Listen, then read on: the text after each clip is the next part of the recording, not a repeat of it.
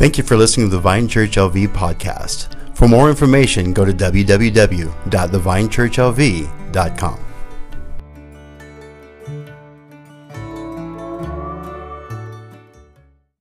What we talked about last week is if you really look in those moments, you'll see that they were feeling the same pains that we always feel in very real ways. And so, like, when you recognize that on Easter Sunday, which we're here celebrating, we're dancing, we're singing, the first Easter Sunday, everyone was crying. They were disunified and they were separated. And so that's actually where Easter starts. Now, you know Peter and you know John and you know Philip and Nathaniel and you know you know the rest of them, John, uh, Thomas, he's right there. Um, you know these people, what they did one year later when they're at their big celebration, their big Easter celebration. We're like, yeah, we knew the whole time. Yeah, we had, like, oh my God, this is such a great day. I remember this year. And then I was telling everyone, y'all were in doubt. And I was saying, no, y'all just got to believe. But if you actually look in that moment, because, you know, that's what we do, right?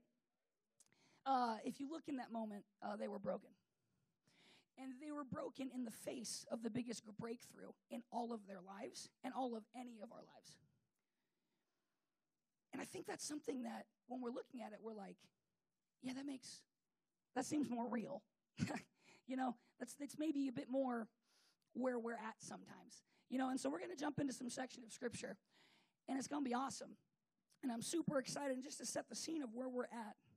Oh, Jesus had his last supper, right? We just did that in communion. Jesus went up, and then, you know, Peter was like cutting ears off of people, and Jesus is putting ears back onto people and being like, Peter, what are you doing? You know, Peter's being tough. He's got a sword, he's flailing it around. And um, then you see Peter runs, and then you see later Jesus gets slapped in the face, and you see that Peter sees that, and Peter runs. You know, and it's like, where's the sword? like, you know, like, like he was so willing to jump into it when he was right next to Jesus, but when he let separation kind of occur, he was he was more willing to run. He was more willing to flee. And so that's actually the setting that we're in is we're going to see a bunch of people who let a gap happen between them and God. And that's why they were willing to run. Um, but one person, and I think that's going to be a really key thing we talk about today. One person didn't. Amen? And her name is Mary Magdalene. And if you actually follow the story of Jesus, she's at the cross. And then if you follow the story of Jesus, she's in the tomb. And then you'll see that everyone leaves the tomb. But she stayed. And we're going to talk about her a little bit today. And we're going to talk about the fact that John thinks he's better than Peter, just for fun. Amen. So let's go to uh, John chapter 20, and we're going to go to verse 1. Okay, I'll say John chapter 20, verse 1. All right, uh, this is a good time. Uh, if you guys want to throw that up on the screen, uh, we're going to start and stop a lot in this section of scripture because uh, there's a lot to say and not enough time to say it in. So I'm just going to drop my little nuggets and then we'll talk about our main topic that we're looking to talk about today. Now, the first day of the week, Sunday, um, Mary Magdalene went to the tomb early.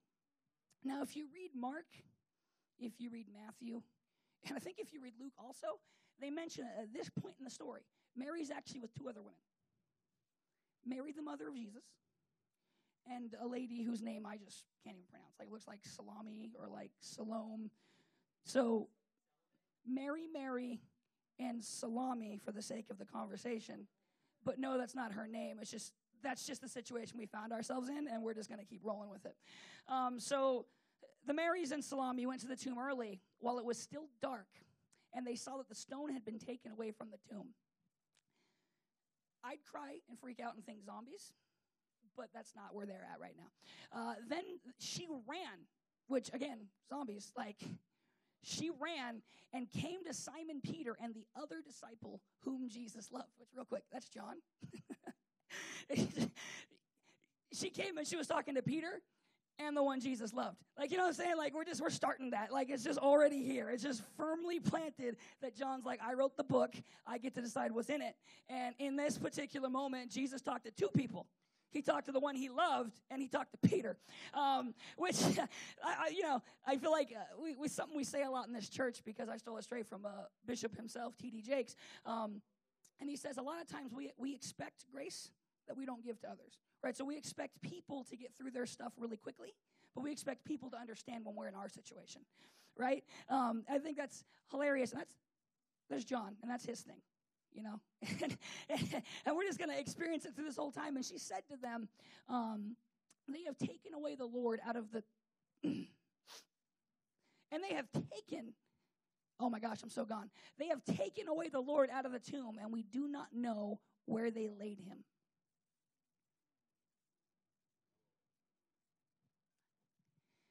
Peter therefore went out, and the other disciple, and were going to the tomb. So they both ran together. And the other disciple, dude, you gotta stop. You're throwing me off, bro. I'm so lost. Okay, so they ran together, and the other disciple outran Peter and came to the tomb first. Let's pause. All right, uh, here we are again, right? Here, here we got John letting you know. Is it relevant? But you need to know, right? You need to know who won the race. Peter probably didn't even know they were racing but John won the race. you know what I'm saying? And so it's like usually when I read the Bible, I identify with Peter. I'm identifying with John right now. You know, like like everyone wants to be a Paul, but I'm the punk who's like, and I beat Thomas in the race, right? Because that's how we are. And then he's Peter being like, I didn't even know we were racing. I'm just so humble in this moment. And I'm like, yeah, you can be humble in the back because I'm humble up front. And so we just keep running our race, and I keep winning my prize. You know what I'm saying? And so they ran together but the other disciple outran Peter and came to the tomb first. Happy Easter, y'all. I'm, I'm done. Um, verse 5. and he, stooping down and looking in, saw the linen cloths lying there, yet he did not go in. Then Simon Peter came, following him, and went into the tomb, and he saw the linen cloths lying there. One second. Um, I've been building up a joke this whole time because for one, it's funny, but for two, so we can actually talk about something. Uh, John is the last one of the disciples to write his gospel. Um, his is not as near as the rest. you know, like most of everyone's dead by the time John's book is coming out, right? Um, and so we see a moment for John to show how great he is. And we actually see that he deferred. And so John's actually writing from the perspective of he's like 90, and, and he's seeing himself through the lens of who he is then and not who he was at the time. Right? And I think that's something really healthy for all of us to talk about for just a moment right here on Easter, because that's how God does things. If you read Matthew and Mark and Luke, you're going to read a story about John wanting to call fire down and kill everybody. that ain't in John. he left that part of the story way out. Uh, and one people people could say that he's defending his identity, but I actually really, all jokes aside, I think he's showing you an example of him. He doesn't hold himself to who he was. He actually walks according to who God's made him. And so, but even in that moment, he recognizes one, who did Jesus kind of leave as the leader of their group? Peter. So, though John in his youthful zeal got to the tomb first, in wisdom, he waited in honor for the leader to go in first. And that's important because you see that even in like the most exciting moment of possibly his life, Jesus is back, he stayed in the place of honor. And that's beautiful. It's the same honor that had him at the foot of the cross and no other disciples at the foot of the cross. It's the same honor that has Jesus look at him and say, Will you take care of my mother? And so Mary, at this point in the story, is actually staying with John. Right? It's the same honor. So, you know, We'll make more jokes about it, but as long as we know. I can't explain why Moses called himself the most humble, though. I, I got nothing for you on that one. But this one makes sense. Then Simon Peter came following him and went into the tomb, and he saw the linen cloths lying there. And the handkerchief that had been around his head, not lying with the linen cloths, but folded together in a place by itself. Uh, can, can we like talk about decency and order there for a second? Like how beautiful of a sentiment that was. Like Jesus just came back from the dead and he took the time to fold his cloth and make it look neat. Like there's something beautiful about that. Uh, and I think for some of you clean freaks, like the OCD people, you look and you're like, he didn't fold the, but so he folded it for you because he loves you so much. Like God's to meet all of us where we're at. So he folded his cloth. Amen. Uh, so verse eight, let's keep rolling. And then the other disciple who came to the tomb first. okay, I'm sorry. You brought it back. Um, went in also, and he saw and believed. That's the essence of comedy, by the way. You just keep a running joke rolling, and that. Uh, and he went in and he saw and believed. For as they did not know the scripture, for they did not know the scripture that he must rise again from the dead. And why is that important? Well, that's that's super important because they didn't they didn't have the knowledge yet. The Holy Spirit hadn't revealed to them that Jesus was supposed to resurrect. And so they came and saw that he had resurrected and they reported it without knowing that it was a confirmation of a prophecy. And that makes it even that much more real. Literally, in their ignorance, they're confirming prophecies, right? Because that's, that's how prophecy is going to be. Prophecy is going to be true no matter how we feel about it. you know, and they're actually looking at this and thinking, Jesus messed up, Jesus left, Jesus has failed us to some degree. Where is he? He was supposed to be here and he was supposed to rule. And they're actually seeing prophecies fulfilled. Amen? And the, the, the strength of the, uh, of the report gets strengthened when you recognize that they weren't trying to prove that he had resurrected because they didn't think that was the point, right? They did not know the scripture that he must rise again from the dead. Verse 10. It's going to be a long 18 verses. I feel it. But if the spirit of him who raised Jesus from the dead, tw- wait, whoa, where are we at?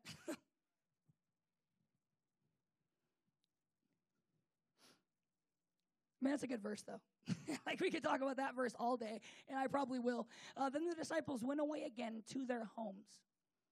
But Mary stood outside the tomb weeping. Here's where the pedal really hits the metal. See, if you actually look and you take all of these accounts, because this story is in all four verses, all four books, right? Here's what you're going to see. You're going to see Mary, Mary, and Salome. You're going to see them see running jokes. You got to bring it back. Uh, they see that Jesus, they see the tomb is rolled away. And they say they come back, right? And, and when they told the story, they said that the people thought it was hearsay. They thought the ladies were lying. And only Mary comes back. And so what happened was the other two women, they got disappointed. They got let down. They got told you're crazy, and they bought into it. But there was a woman who was refusing. I don't care what anyone says. I know who I've met and I know who I've interacted with. And there's nothing in this world that's going to stop me from walking into what I know is God. Amen. So we see something different, something different in Mary that sticks. When her Jesus' mom is like, well, maybe they're right. And she leaves, but Magdalene's like, no, I got nowhere else to go. This, if he's not there, I got nothing. And so she goes back. Amen. And that's the gospel all on its own. Mary stood outside the tomb weeping. And as she wept, she stooped down and looked into the tomb. How many times she looked into the tomb now? Twice. So we seeing she's looking again. He brought in the message. She's looking. She's looking again. Uh, and in chapter t- verse twelve, we're going to see. And she saw two angels in white sitting. Now, see, the first time she didn't see that. See, she had to come back when everyone told her she was crazy. When even the one whom Jesus loved, and when whom Peter, the, the main disciple, when they left and they didn't believe anymore, and they had told her she was crazy and maybe something was a little wrong. No, no, see, she looked again. Amen. And she saw two angels in white sitting, one at the head and the other at the feet, and where Jesus' body had been lain, which, if you want to do a fun little study, that's the mercy seat, where the blood of Jesus is in the middle and there's the two angels on the side. That's the mercy seat. And she's the first person who gets to see that. Why? Because she looked again when everyone else said you're crazy. Because when she saw what should be the death of a miracle, she believed a miracle was coming.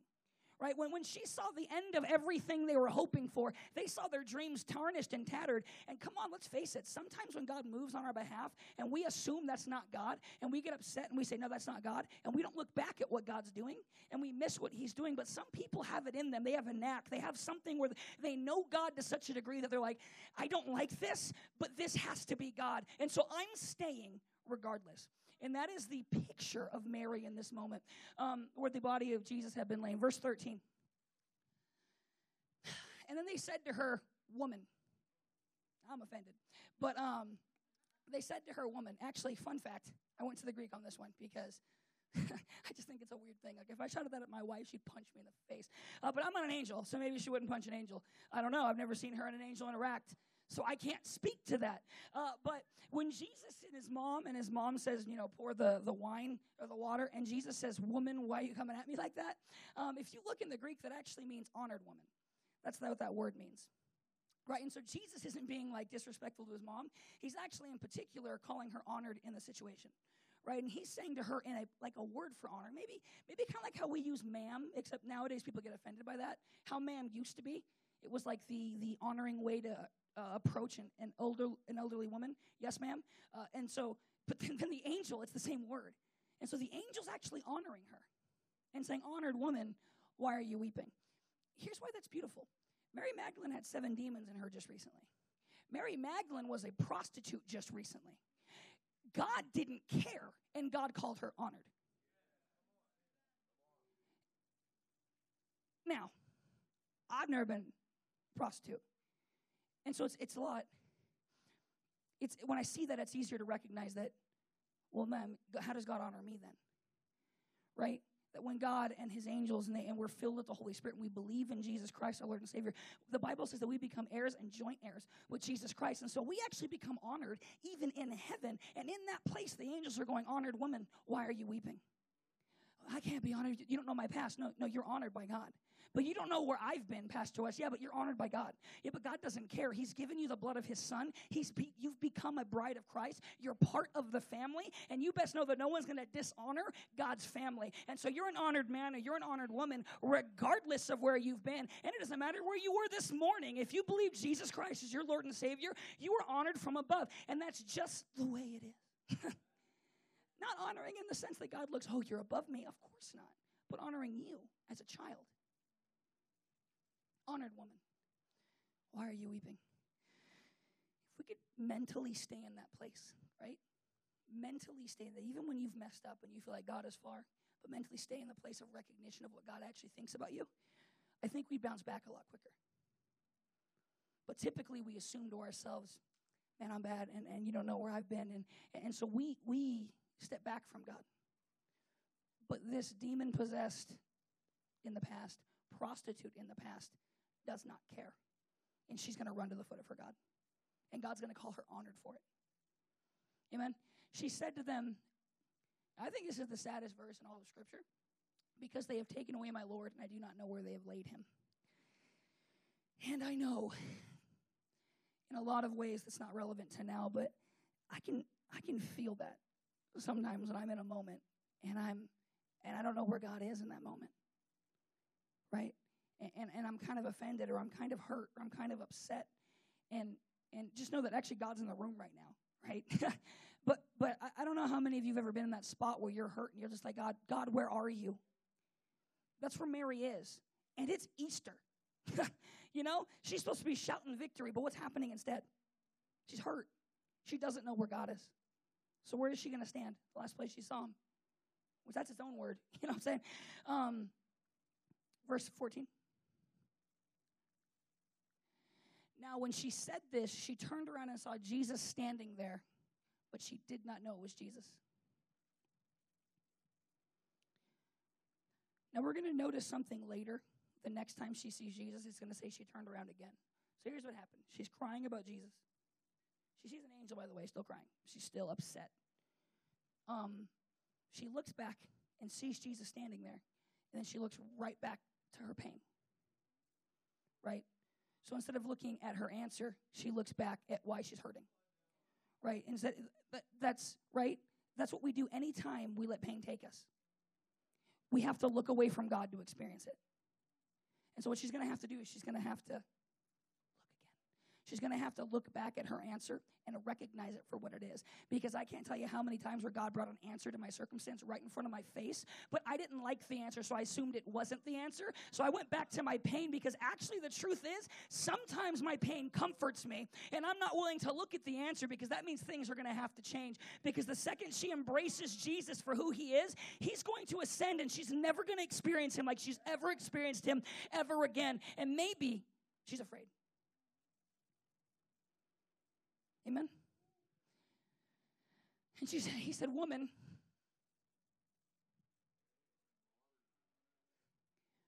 why are you weeping? Well, that's what the angel said. And she's not putting two and two together yet. you know, because it's the same message from the same God. What does angel mean? So when an angel speaks, well, whose words is he speaking?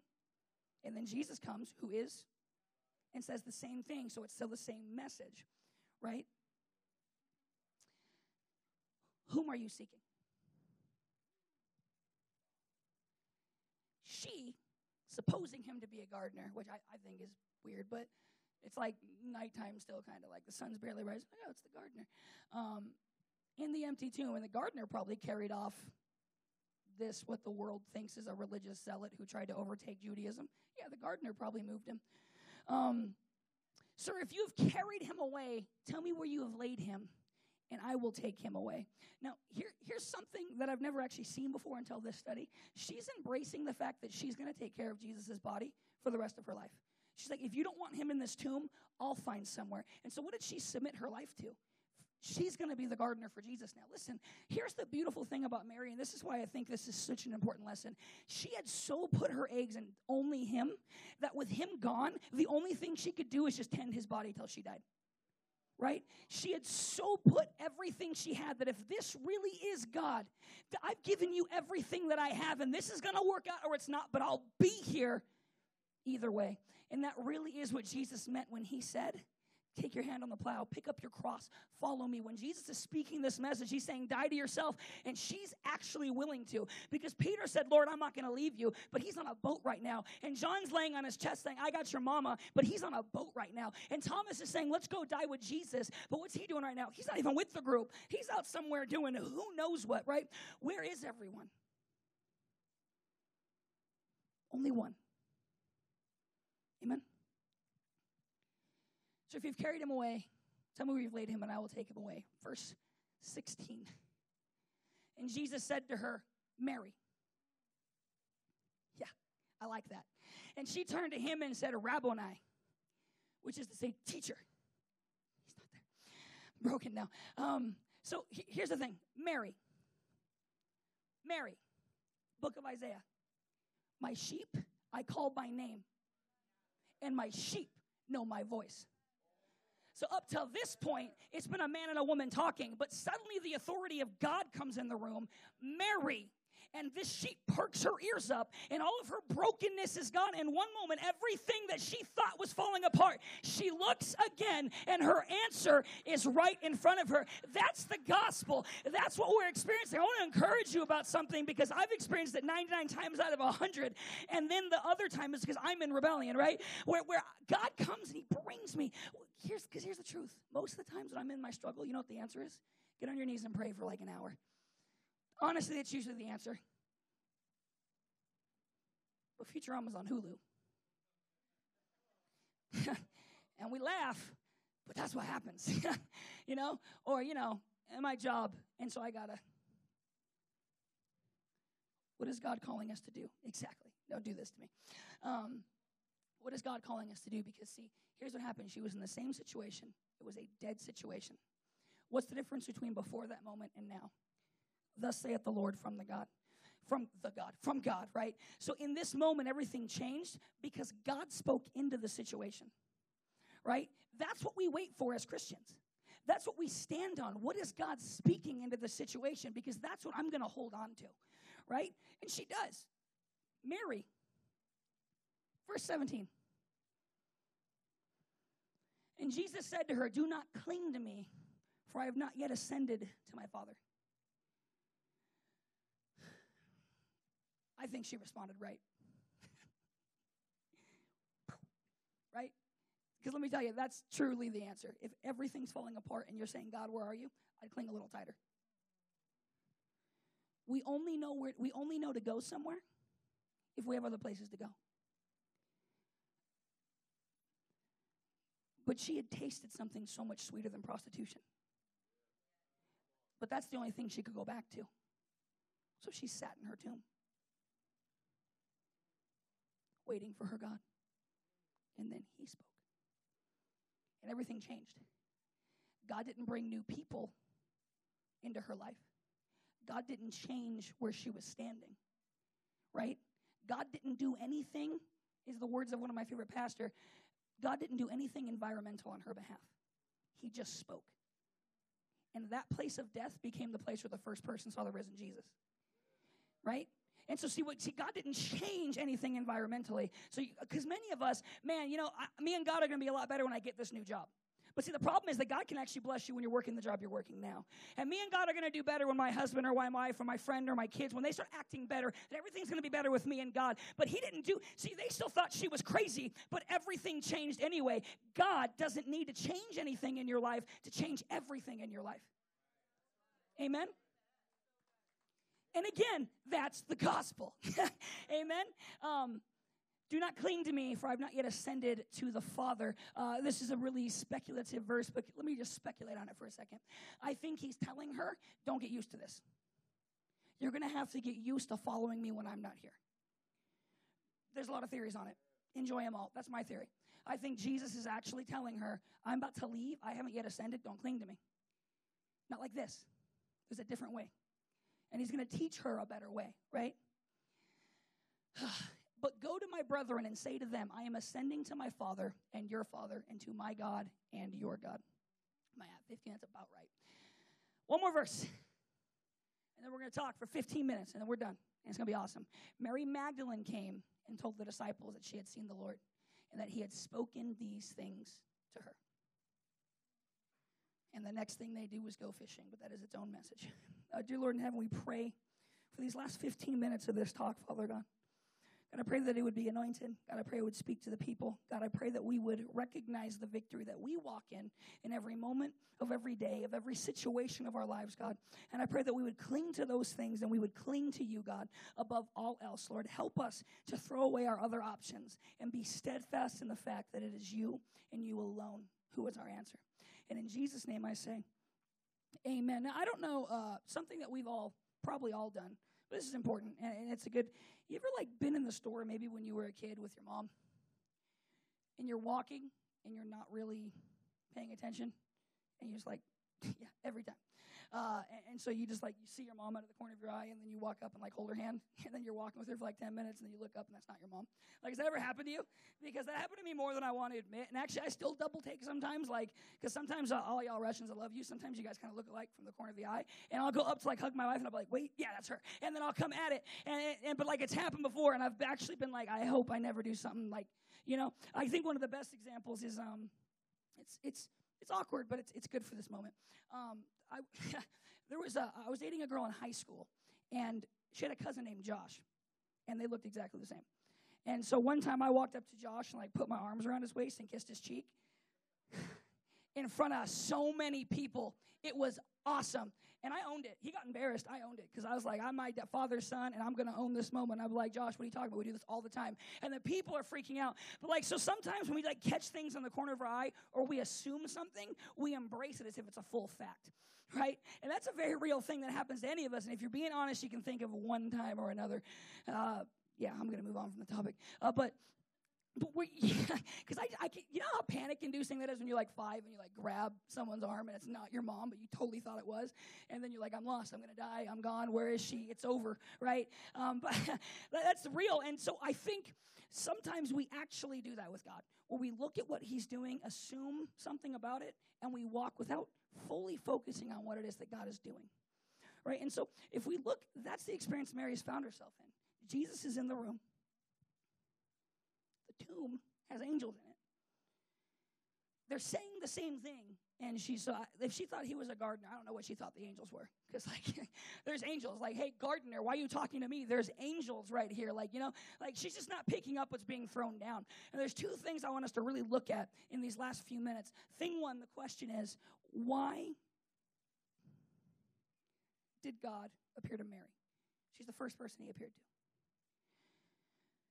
Now, we talked about it a little bit, uh, but I think it's important. I've heard people say things like God appeared to Mary because she was a woman and because he likes to appear to people who are rejected by society to show them that he's for them.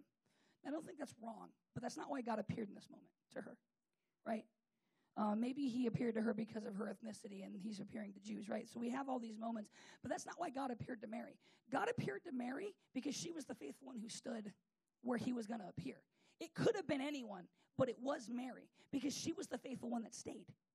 Right? And I think this is a really important factor that we see about God. And it's something that in Easter, I want us to all recognize that if we really are walking in triumph, right? If God really has resurrected and the power of God is in us at all times, does that mean then that we should sit wherever He's called us to sit? And if we feel God moving, we run.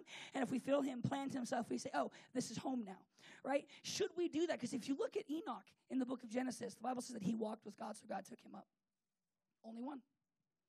And if we look at Noah, when God wanted to flood the earth, he said that, that Noah was a righteous man, untarnished, right? And so, and so God took Noah, right? And so if we look at Samuel and why Samuel got called to be the last judge and the first of the prophets to bring in a king, well, why? Why did he pick Samuel? Well, Samuel's mom said she would consecrate him to the Lord. And if you actually read that section of scripture, when God's talking, Samuel's the only one in the temple. So why did God pick Samuel? Because Samuel was there being faithful right? And so, so Joshua followed Moses. Why did Joshua follow Moses? Why did after Moses died did God pick Joshua? If you look in the Bible, it says that Joshua and Moses would sit in the, the Holy of Holies. They would sit where God was, his presence was, and it says God would speak. And Moses would run to the people and preach their message. It said, But the lad Joshua remained.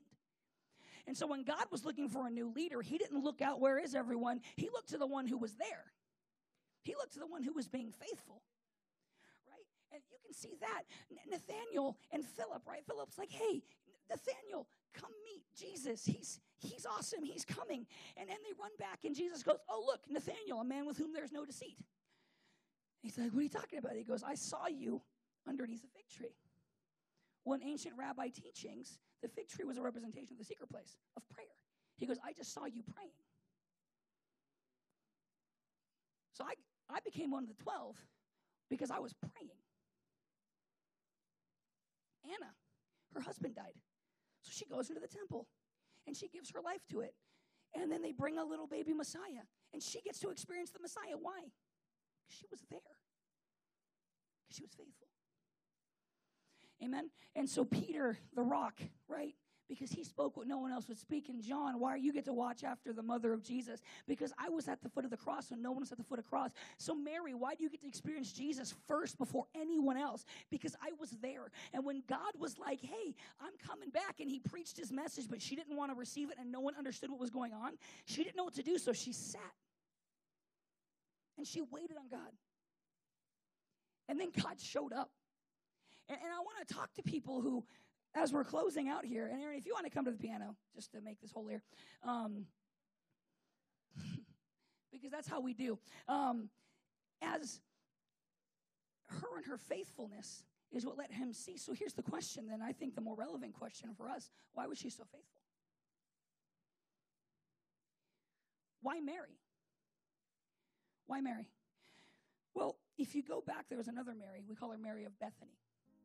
And Mary of Bethany was washing Jesus' feet with her own tears. And other people in the room got really uncomfortable about that.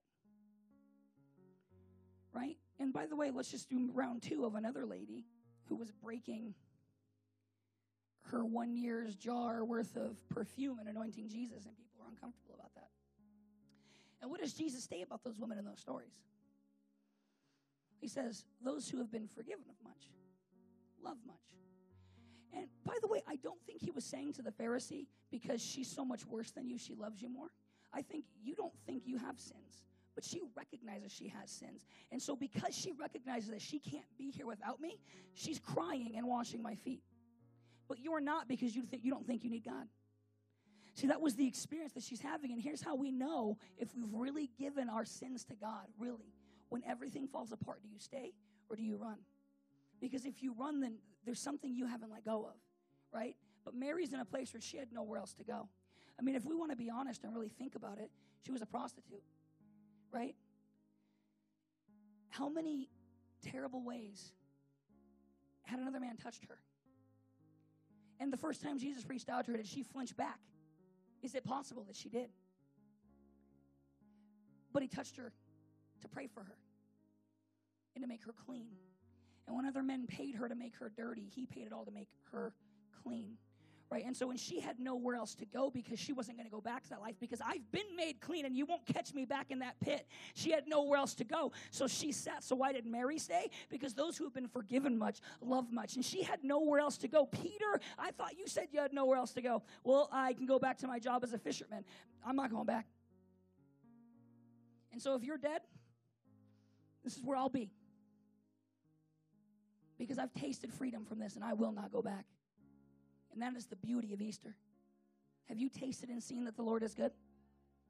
Then do not let the enemy bring you back. And if you feel those moments where maybe the enemy wants to bring you back, you got to do what she did. You got to plant. And maybe if everything's falling apart and you think to yourself, man, God, how could you not show up in this situation? I think God should do this. If God did this, everything would be okay. But she doesn't demand that from God. She plants herself and says, I'm going to stay the last place I saw you because you're all I've got.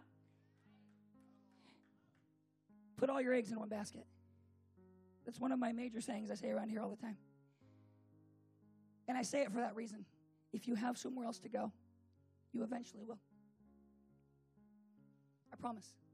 Because none of us are strong enough without Him.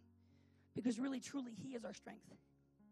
And so if we feel distant from Him, then we're distant from our strength. And so then we're weak. And so then we'll run. But can I encourage you just to worship?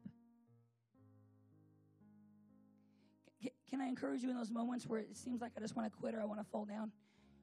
To rise and thank God for what He's done for you. I've had something happen the last few weeks, and I don't usually talk about these kind of things, they, they but because they seem kind of self-serving. But I actually want to talk about them three times in this past week. I've had someone walk up to me and say something along the lines of, "I want to love God like you love God."